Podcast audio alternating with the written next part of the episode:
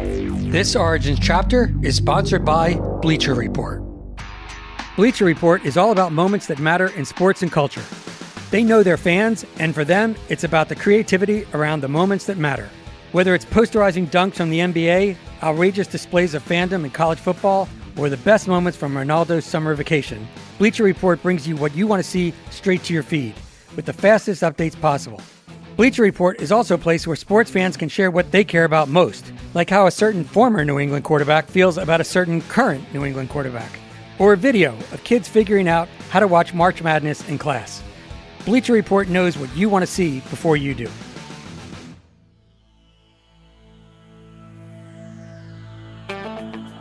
I wore the number 17 Coach Saban's first year.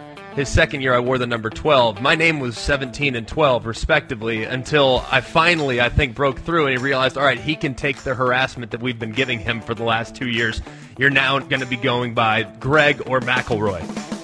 Percentage wise, what percentage do you think of your job for Coach Saban is psychological versus physiological? About 99 to 100. 99%? I mean, honestly, for these guys to buy in is everything to me.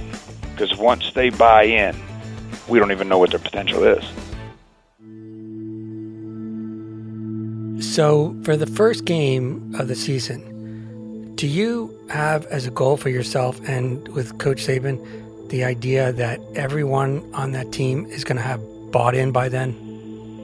100%. So if somebody hasn't bought in yet, it's possible, even if they're a gifted athlete, they may not start? Oh, I would assume that, yes. It's so hard not to buy in and be the starter to me. In my mind, you would just struggle with the day to day. Your mental capacity would you would struggle. We're trying to teach that it's not really about starting. It's not really about winning. It's about dominating every phase that you can possibly dominate. You're going to make mistakes. 100%. You're going to make mistakes. Don't care what position you're in. There's only one person ever walked this planet that was mistake free. and none of these guys are him.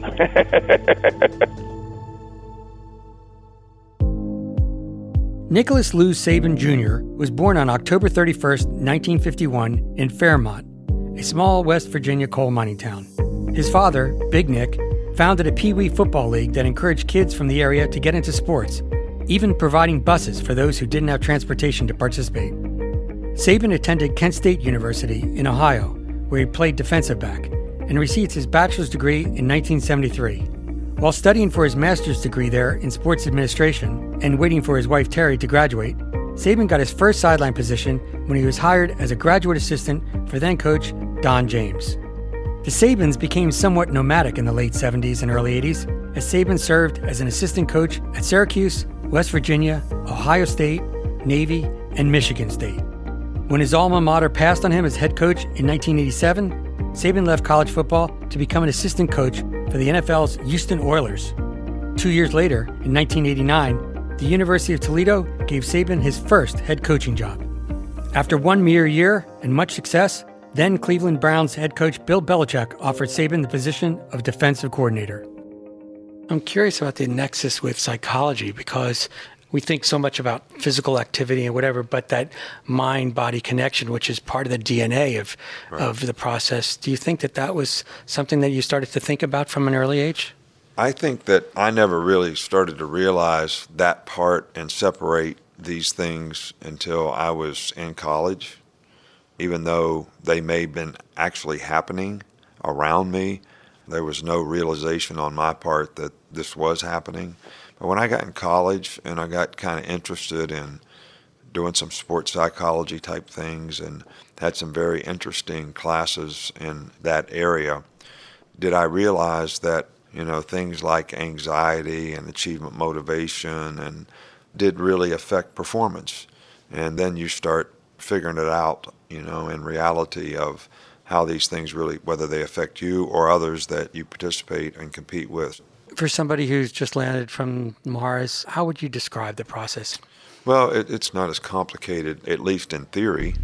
You know, basically, I think if you're going to be successful, you have to have goals, you have to have vision, you have to have something that you want to accomplish, and then you have to have a defined set of things that you need to do to accomplish that goal. I don't care if you want to climb Mount Everest, I don't care if you want to take a tenth of a second off your 400 meter time, I don't care if you want to lose 10 pounds. You have a goal, you have a vision for what you want to accomplish, and then you define exactly what you have to do to accomplish that. That's what I call the process. The most difficult thing, though, is you have to have the discipline to execute it every day. And this is where people probably struggle the most. Here's Lane Kiffin. The process is the number one reason why Alabama wins because it is Nick Saban, which is the number one reason they win, and the process is him. That is how he does every day and every year, and it is exactly the same every single day of every single year. And that is the process, and that is why they win. And why it's so good, he's got years of experience. How long did it take you to fully appreciate or understand what the process entailed? I think a full year because I think the first year you're just scrambling to figure out how to do what he wants, you know, and how to get into the process. And you don't understand it. You're just trying to execute it. And then the second year, now you are going through it for the second time. And so now you start to see, okay, this is why he did this. So I think to fully understand it, year three, but to get most of it, year two. I actually was recruited to Alabama before Nick Saban got there. I wasn't that impressed with Alabama. I went and my main goal as a recruit was I really wanted to win. Former Alabama All American Barrett Jones. I wanted to be part of something really special. I wanted to win national championships. And so I'll never forget, you know, the whole time I had an inclination. You know, my dad actually played basketball at Alabama, so I was always somewhat interested in Alabama, and I'd heard the rumors that he might go to Alabama. So, you know, of course, I'm watching on TV with the Dolphins as all that's going on. And then soon after he signs with the University of Alabama, he actually gave me a call and uh, gave me a call, and we, we talked a little bit and, and decided he was going to do an in home visit, right? So you get to have your in home visits uh, with recruits and he came to my house actually. And we had lasagna. I'll never forget. He walked in and gave my mom a kiss on the cheek in a very italian way. And he kind of laid out for me for the very first time the process right? Something you hear a lot him talk about a lot is this process and he he painted this picture for me of what alabama was going to become and you know i think people maybe hearing the story think well that's easy alabama's always been good but they forget that you know before coach saban got there even his first year i think they were coming off of a a seven and six season. So it was a little bit of a leap of faith for me in a way to kind of believe that it was going to be what he said it was going to be. Saban would work under Belichick at the Cleveland Browns for four seasons before taking the head coaching job at Michigan State, where he worked with psychology professor Dr. Lionel Rosen. Beginning in 1997, Rosen attended practices and instructed the athletes on step by step thinking processes, a system designed to increase focus and motivation by minimizing the size of the task and eliminating distractions. Those elements manifested themselves brilliantly, aligning with Saban's process in November of 1998 when the Spartans stunned the college football world with an upset whammy that shocked then number one ranked Ohio State on their own field. 1999 was a strong year for Saban and the Spartans until stalled contract negotiations, Wonderlust, and a great opportunity elsewhere saw Saban making the extraordinary move during this season to leave Michigan State for LSU. Four years later, Saban led LSU to the BCS championship over Oklahoma. If you think that kind of success fueled stability and contentment, think again, my friends. In 2004, Saban would be on the road again, this time returning to the NFL to become the head coach of the Miami Dolphins. Saban, however, forgot the bromide when the Lord wants to punish you, he answers your prayers. Miami turned out to be more pothole than paradise for the Sabans. Here's Nick Saban's wife, Terry. Getting back here was the trick. I think that being in the NFL, once again, going back to the Miami Dolphins, which at the time was a great organization, but realizing after being there that definitely this time you can take it to the bank. You're cut out for college. It's where your love is, it's where your heart is. So I think there was more of a readiness on our part that made the situation different. Not so much that Alabama was different, but I think there was a readiness in Nick as a coach, as a leader, and as our family, as a couple to say, this is it. You know, we're lucky to, we maybe stumped our toe and we realized after going back and forth several times, we're starting to get it. College is where we need to be. College is our love. It's where Nick shines. It's being around the young players. It's help developing them into young men. It's recruiting. You don't recruit in the NFL. The families and the wives are not important in the NFL. You are not as involved. You don't have the alumni or the alumni events or the fundraising. And so, in that regard, it is a lot different. Alabama is a special place, but I think it was the calling that it was the right time for Nick Saban and for University of Alabama to come together. There was a readiness there, and it, it has proven to be a great marriage. When things go wrong or go poorly, everybody is in the mood to respond and do it a better way. When things go well and people have success, it's not normal to continue to do the things you need to do to be the best. So it's normal to have success, get rewarded for that success, which in most cases people expect, you know, I get to go to Aruba for a week because I set the sales standard or whatever, or I get time off because I met my quota, or we played a big game and won, so therefore, why do we have to practice on Monday? I mean, that's normal mindset. I made an A on the first test. I can chill out for a couple weeks and make a C on the next test and have a B average. That's normal.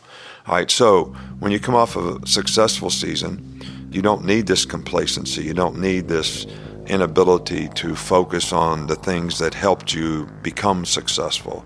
You know, complacency creates a blatant disregard for doing what's right. So all of a sudden, you're not doing the right things. So therefore, you're creating good habits or bad habits so by not doing the correct things, you enhance the chances of creating bad habits, which in the long run affects performance. And all of a sudden, you're not playing to your full potential anymore. So it's a different mindset completely to try to be successful as opposed to maintaining success. Because success is not a continuum, it's momentary. And if you're going to continue to be successful, you have to continue to do the things even in a better way that made you successful. And that's not normal for a lot of people. Or easy. Or easy to do. A lot of coaches are very promise oriented. You know, they, they go and they say, I promise you're going to play. You know, we're going to give you whatever number you want. We're going to give you a special spot in the dorm. There's a lot of, of that kind of thing going on. When he is recruiting, he basically almost lays it out to you as a challenge. You know, I, I think when you look at the type of guys who go to Alabama, there's a ton of those type A guys who love to be challenged, right? Like like it's really not a great place for players who want to be coddled, you know. And some players actually they've never admit this, but they really want to be coddled. That's not really his thing. He says, "Hey, you're going to have an opportunity to come here, compete against the best, and you'll have an opportunity to play. Uh, and there's a spot and there's opportunities, but you're going to have to go out there and prove it on the field against the best players from around the country. And for whatever reason, when he said that, uh, that just piqued my interest because you know there was no guarantees, there were no promises. His pitch was come and have an opportunity and let's see how good you really are. It was almost that mentality of him challenging the players of saying, let's see if you're everything that you think you are. I think you could talk to a lot of people. They know what they want to do. They even know what they have to do to do it. But when it comes to doing it every day, very difficult to make the choices and decisions on a daily basis that you need to make and have the self-discipline. You know, you know you're supposed to do it, but you don't want to do it. Can you make yourself do it? Then there's something you know you're not supposed to do, but you want to do it. Can you keep yourself from it? I mean, these are decisions that we make all the time, and it comes down to feeling or choice. You know, I'm going to do what I feel like doing. I mean, people say all the time, I don't feel like practicing today. I don't feel like going to class. I don't feel like studying. Or you choose to do the things you need to do to accomplish the goals that you have. That's something that we all have to cross that hurdle to be able to be successful.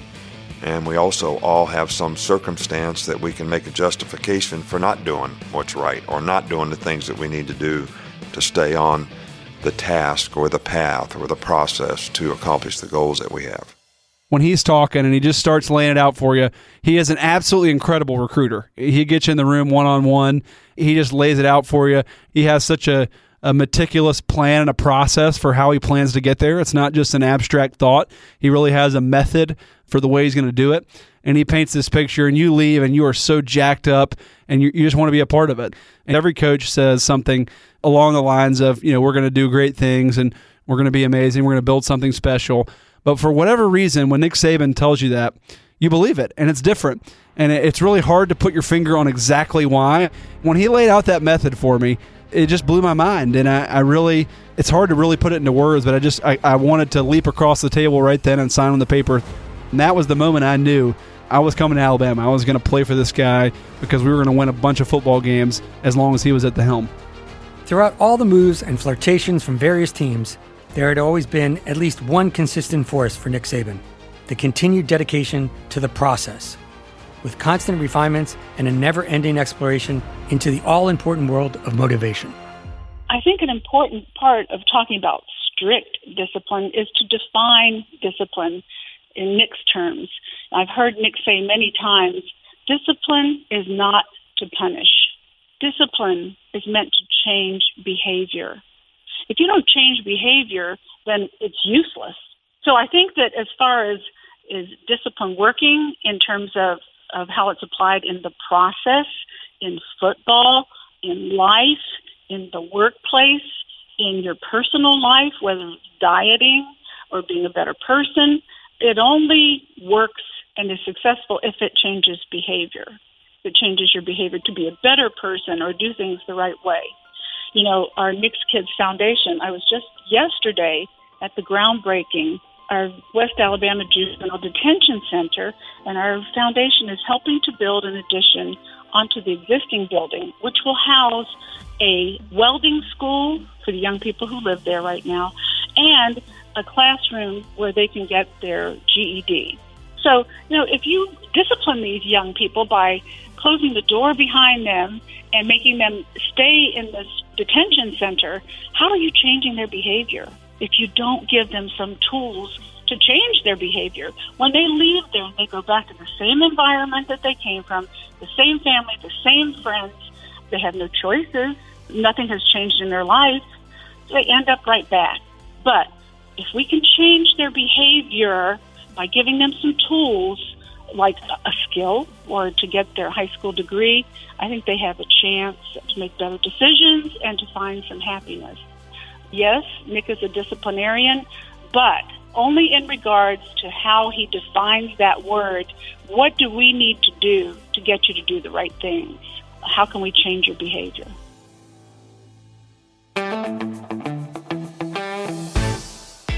Hiring used to be hard multiple job sites, stacks of resumes, a confusing review process. But today, hiring can be easy, and you only have to go to one place to get it done ziprecruiter.com slash origins. ZipRecruiter sends your job to over 100 of the web's leading job boards, but they don't stop there. With their powerful matching technology, ZipRecruiter scans thousands of resumes to find people with the right experience and invite them to apply to your job. As applications come in, ZipRecruiter analyzes each one and spotlights the top candidates so you never have to miss a great match. With results like that, it's no wonder that ZipRecruiter is the highest rated hiring site in America. And right now, Origins listeners can try ZipRecruiter for free at this exclusive web address, ziprecruiter.com slash origins. That's ziprecruiter.com slash O-R-I-G-I-N-S. ziprecruiter.com slash origins. ZipRecruiter, the smartest way to hire. True story. When I first tried One Blade Razor, I gave up after 45 seconds. But the packaging was so cool so that Saturday morning, I tried it again. This time, I actually read the instructions and decided to be, God forbid, a tad patient. The one blade experience turned out to be time well spent. The design is awesome. They spent over a million bucks and had over a thousand prototypes to build the world's best razor. One Blade didn't set out to create a good razor or even a great razor. Their goal was to create the perfect tool to deliver the perfect shave. And after using it, there's no doubt that they succeeded. Because the one thing that One Blade teaches you is it's not just about the razor, it's about the total shaving experience. This situation is simple. You get a barbershop shave at home. My face has never felt better. And by the way, you get a lifetime guarantee with this thing. And if you don't like it, there's a no hassle 60 day trial. No harm, no foul. but I doubt you'll want to let go of it. It's just that good. If you are ready to elevate your shaving experience, try One Blade today. Listeners should go to onebladeshave.com and enter the discount code ORIGINS15 at checkout for 15% off their entire purchase. That's onebladeshave.com and enter the discount code ORIGINS15 at checkout for 15% off your entire purchase. One Blade.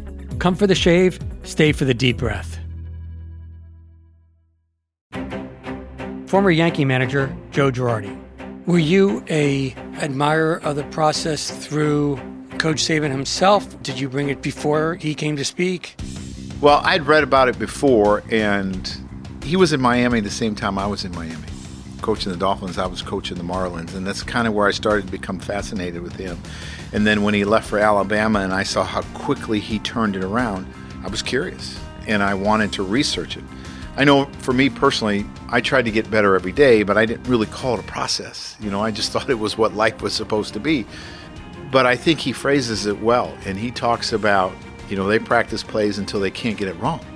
Not until you get it right, but until you can't get it wrong, and it becomes so ingrained in your head what you're supposed to do, it becomes instinctual. And I think sports are really instinctuals. If you have to think about what you're doing in the batter's box, if you have to think about when you start your hands, when you start your leg kick, you're in trouble. It has to become an instinct. If I had a dollar for every time he said the word, quote, process in a post practice, hey, circle up around coach, or a post workout, circle up around coach, I'd be retired right now, Jim. Former Alabama quarterback Greg McElroy. He was constantly preaching it. And, and at the time, I, I don't want to say it fell on deaf ears. It was just so repetitive with how he used it and phrased it that you didn't think about it. And I think that's what he wanted. He didn't want you to think about the quote process. And the way he defines the process is it doesn't matter what the score is, it doesn't matter what the situation is, it doesn't matter what your record is. It's only about what is directly in front of you, the rep that's coming up, the down that's coming up. How can you position yourself to win that down? Because if you win that down and the next down, and the next down. You might lose a down here and there, but if you win a vast majority of the downs throughout the football game, you're going to be successful, regardless of what the score is. So his idea of explaining the process, he would always say things along the lines of, we're not playing against the scoreboard. We're not playing against the opposition.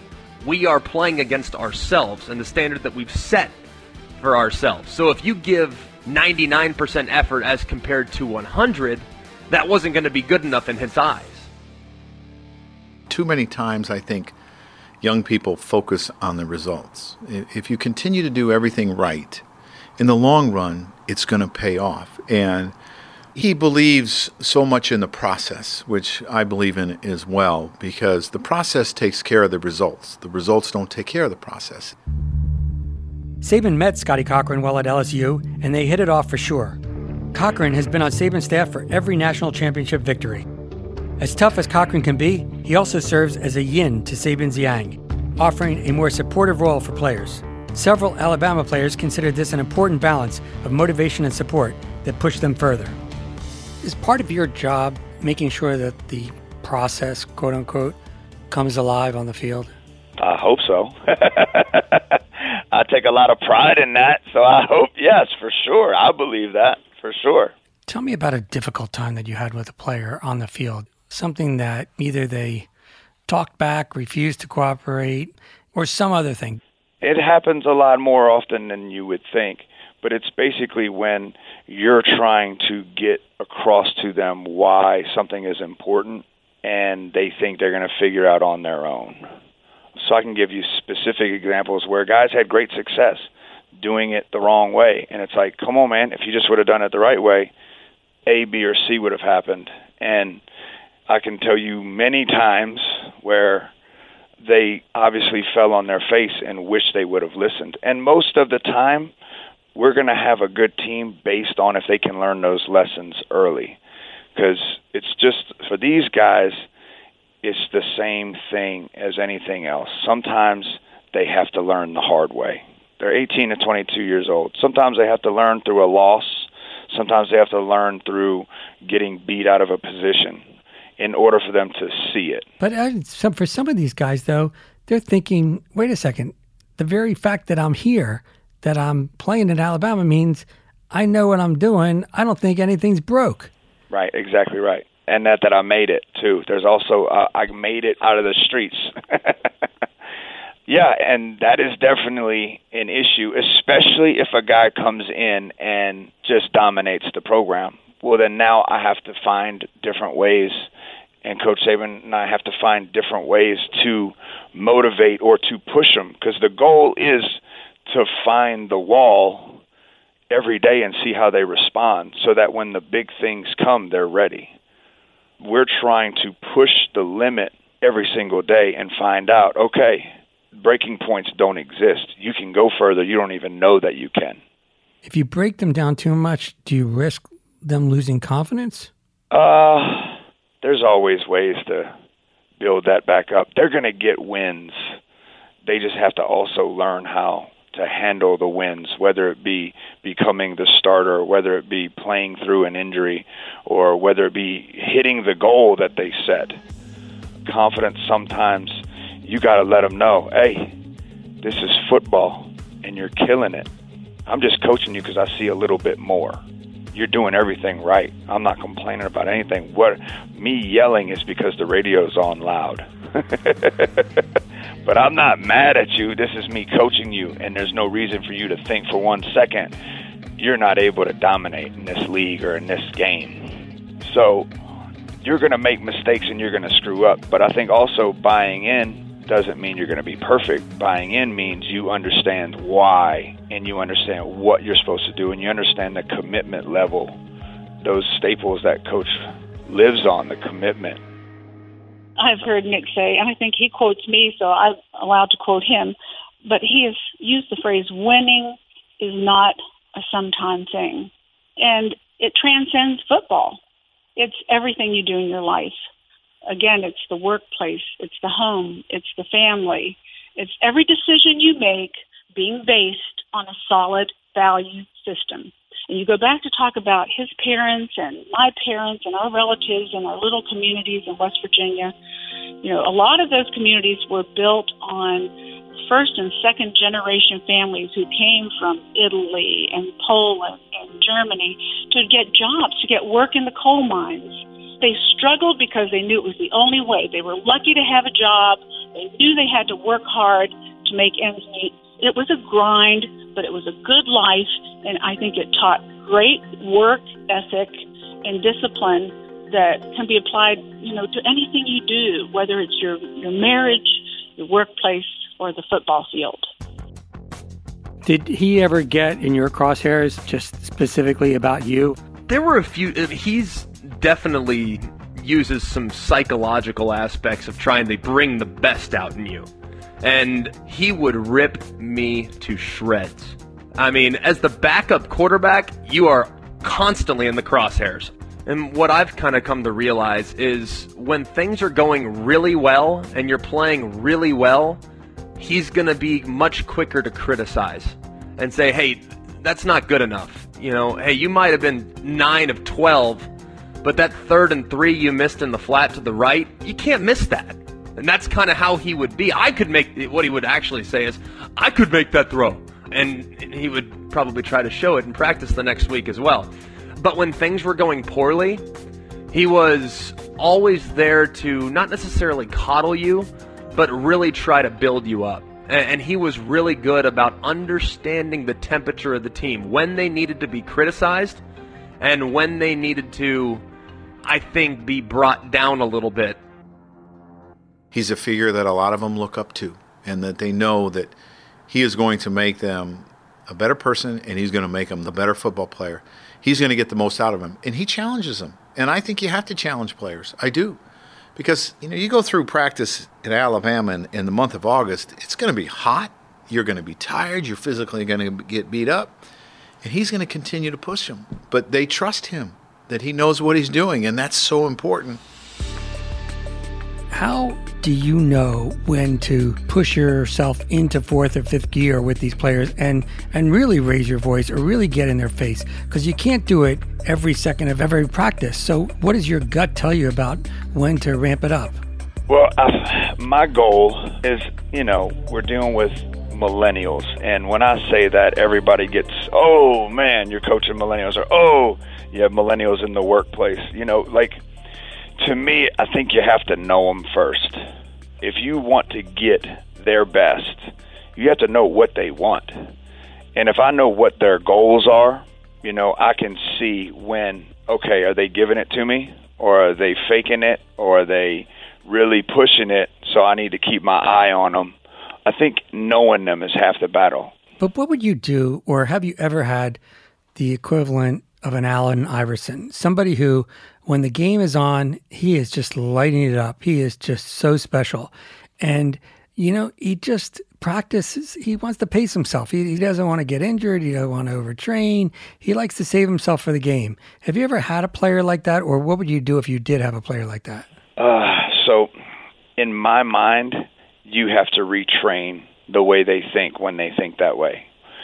I think there's certain times of the year, yes, when a guy is just dying out there and he's giving you everything he has, but it's just not that much, there's areas you need to take care of. There's areas where you need to say, okay, well, instead of doing heavy back squats today, we're going to go get in the cold tub and we're going to do some different movements to make you feel a little bit better. It'll hurt at the time, but it'll make you feel better in two days. And then there's other guys that you'd have to do the complete opposite. Then how are you keeping track of that and how are you making it a group exercise?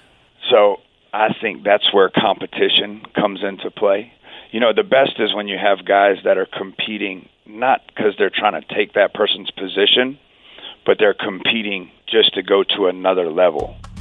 And you'll see it. You'll see it in every drill you do. You'll have guys that just line up and go forever, go all day, and they're competing against two or three guys in the group. You know, and then the next workout, one of those two or three guys is in the back. You know, are they just cooked? Did they start off out front with them and they just their body's shutting down, telling them no? And then you challenge them. Okay, where are you today? You know, well in the middle of the drill, you're in the back today. You just you're just getting whooped all day today. You're enjoying it, losing today. And if they have another gear, they're going to mentally, okay, you're right, I'm better than this. They push through and then if they're still not able to, that's when you got to find out, okay, what's going on? You know, whether it be a family situation, whether it be academics, there's no telling what it is, but I don't think that that part is as difficult. I think it's getting to know them to see it. I think what happens is a lot of times you don't see it. And I can tell you who can do it better than anybody is Coach Saban. When I say I had a feeling about a guy he was already calling him into his office that day. it was unbelievable. We are at practice and you know, I was like, man, I'm just kind of worried about a guy, thinking in the back of my head. And so I went up to coach. He's waiting by his office. I said, "What are you doing here?" And he goes, "Yeah, coach called me up. He wanted to talk real quick." And I was like, "Yep, he sees the same thing I saw." You know, and I'm like, "How does coach see that? So wrapped up in the day-to-day practice that he's going to see a player, and it was an offensive player, and he's like, something isn't right. And I was like, you're dead on. Something isn't right. And so he got to the bottom of it. If I were a head coach, that is the first thing I would do is go out and hire a great strength coach, probably. And that's, I don't know if you keep up with the contract news, but that's why there's always a battle for Coach Cochran. Scott Cochran, he is like the, you know, there's that my big fat Greek wedding example. If Coach Saban is the head, Coach Cochran is the neck, right? He really is of the program. He is the guy, you know, when Coach Saban maybe goes a little too hard at you and you get your feelings hurt, you go in and talk to Coach Cochran, and obviously he, he pushes you, but he also encourages you and tells you, you know, you're able to do it. He kind of they make a great one-two punch, and he's a huge, huge part of the program. Probably doesn't get enough credit. He is, you know, people know him for he's the guy who screams, and he's the guy who he actually holds his four fingers up the entire fourth quarter of the game. Like he's a little crazy, but he's also a great guy who cares for the players. So a strength coach is so important to setting the tone of your organization because if you know, if the head coach is the only guy who believes what he's saying, it's not going to work.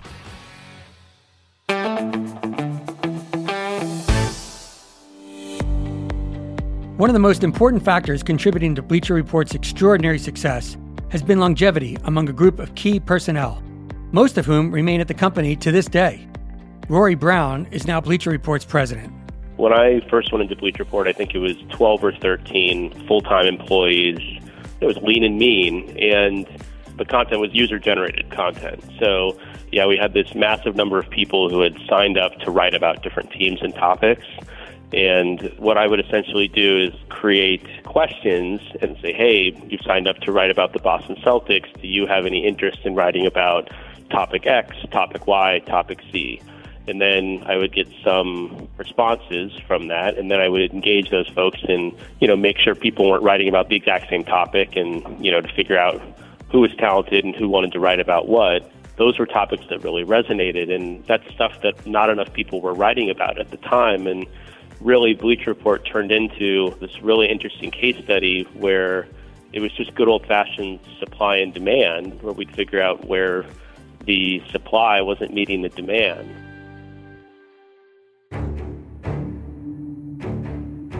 I talked to a couple of former players, and they had told me about the fact that you had wanted toward the end of the season to slow down a little bit just to make sure that everybody still had a lot of gas in the tank for the playoffs you didn't want anybody to get burned out. You didn't want to risk more injuries, and Saban wouldn't let you do that.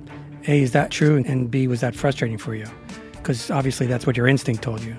Yeah, out, out of respect to the situation, I, I'm I don't want to get into details on that, but I will say this, and I'll give him credit that this last postseason that just came up after you know losing to Auburn, you know not making the SEC championship, and this is documented by people who've said this that he did change.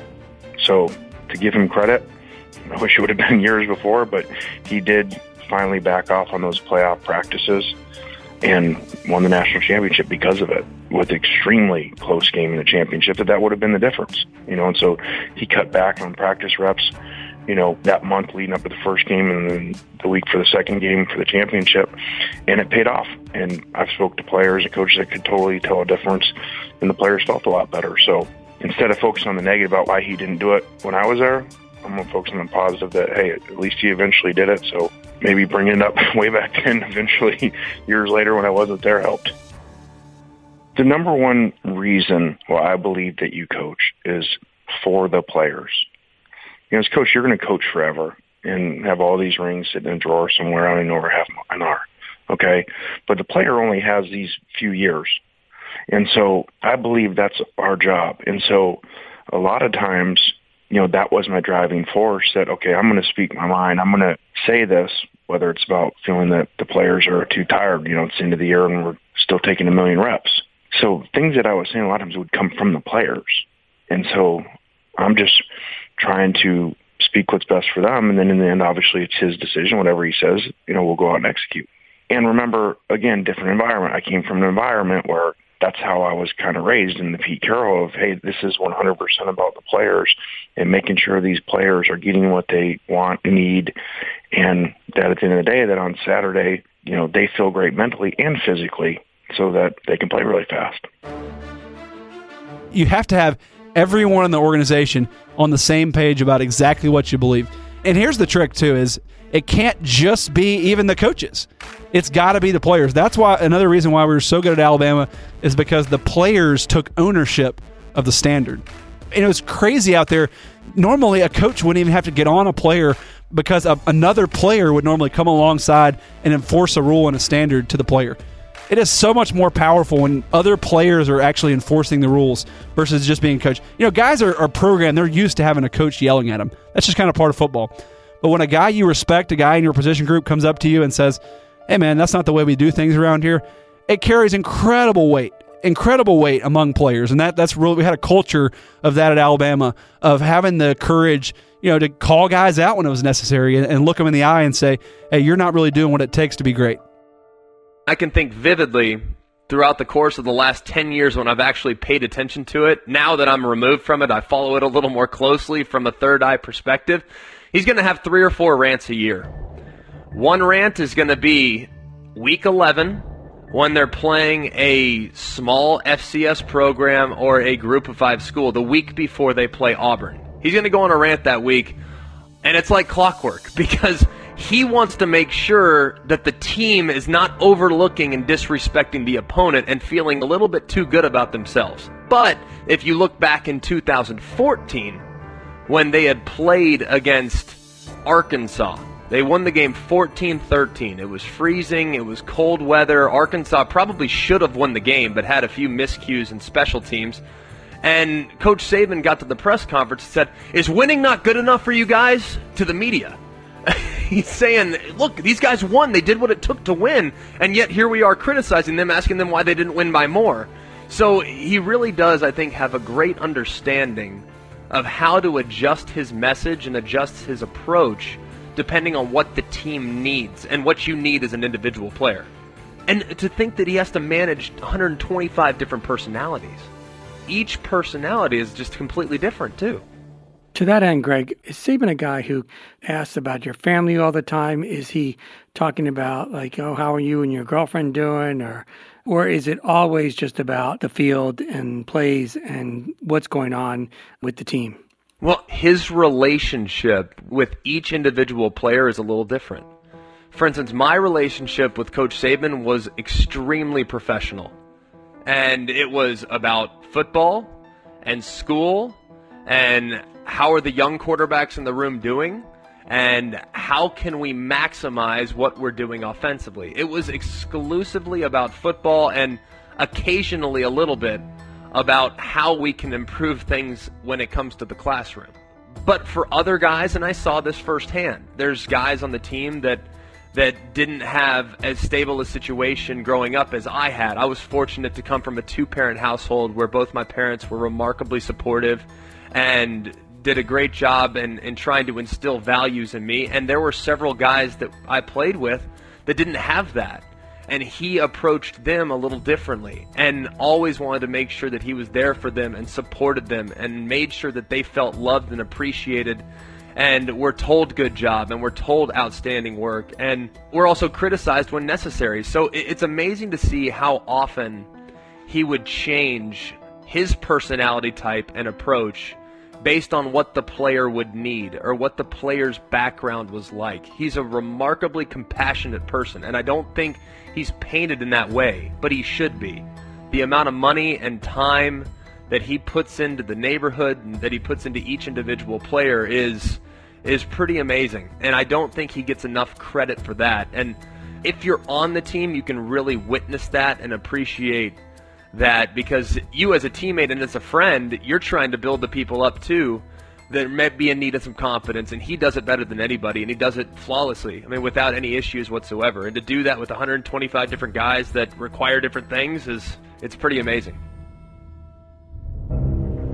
Saban's success on the field has vaulted him into the stratosphere of not just great coaches, with some considering him the best college football coach ever, but of prize mentor, supporting and inspiring players off the field as well as on it. Here's Tom Rinaldi. He has said a number of things to me in interviews, and he said things to his team that I've either been in a setting where I've been able to hear them, whatever it may be, that I have taken back on the plane with me and challenged myself to use in my life as a parent, as a husband, as a son, as a man. And I could say that about but a handful of the people I've encountered in sport.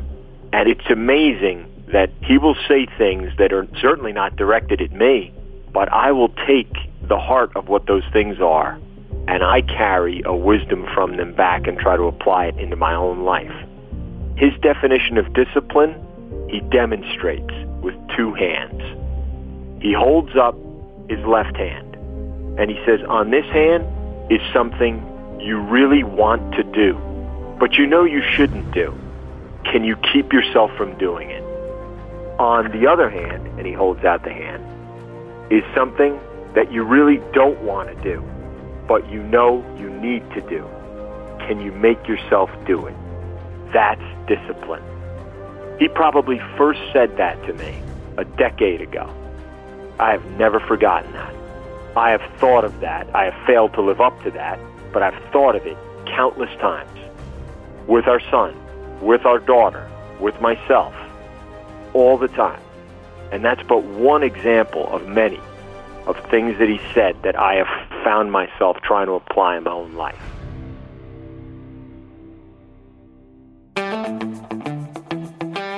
Coming up in episode three, we'll talk brutal workouts and the Saban legacy. For Origins, I'm Jim Miller. This has been a Cadence 13 production.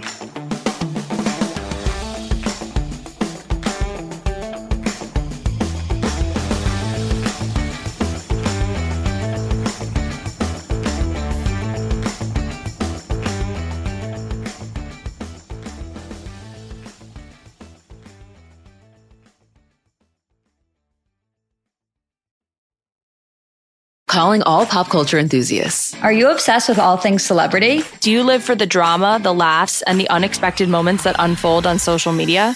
Then you're going to want to tune in to the Comments by Celebs podcast. Join us three times a week as we deep dive into every aspect of pop culture. Whether it's dissecting the latest trends or just chatting about your favorite celebs, Comments by Celebs has you covered. We have new episodes out every week. Follow and listen to Comments by Celebs on the free Odyssey app or wherever you get your podcasts.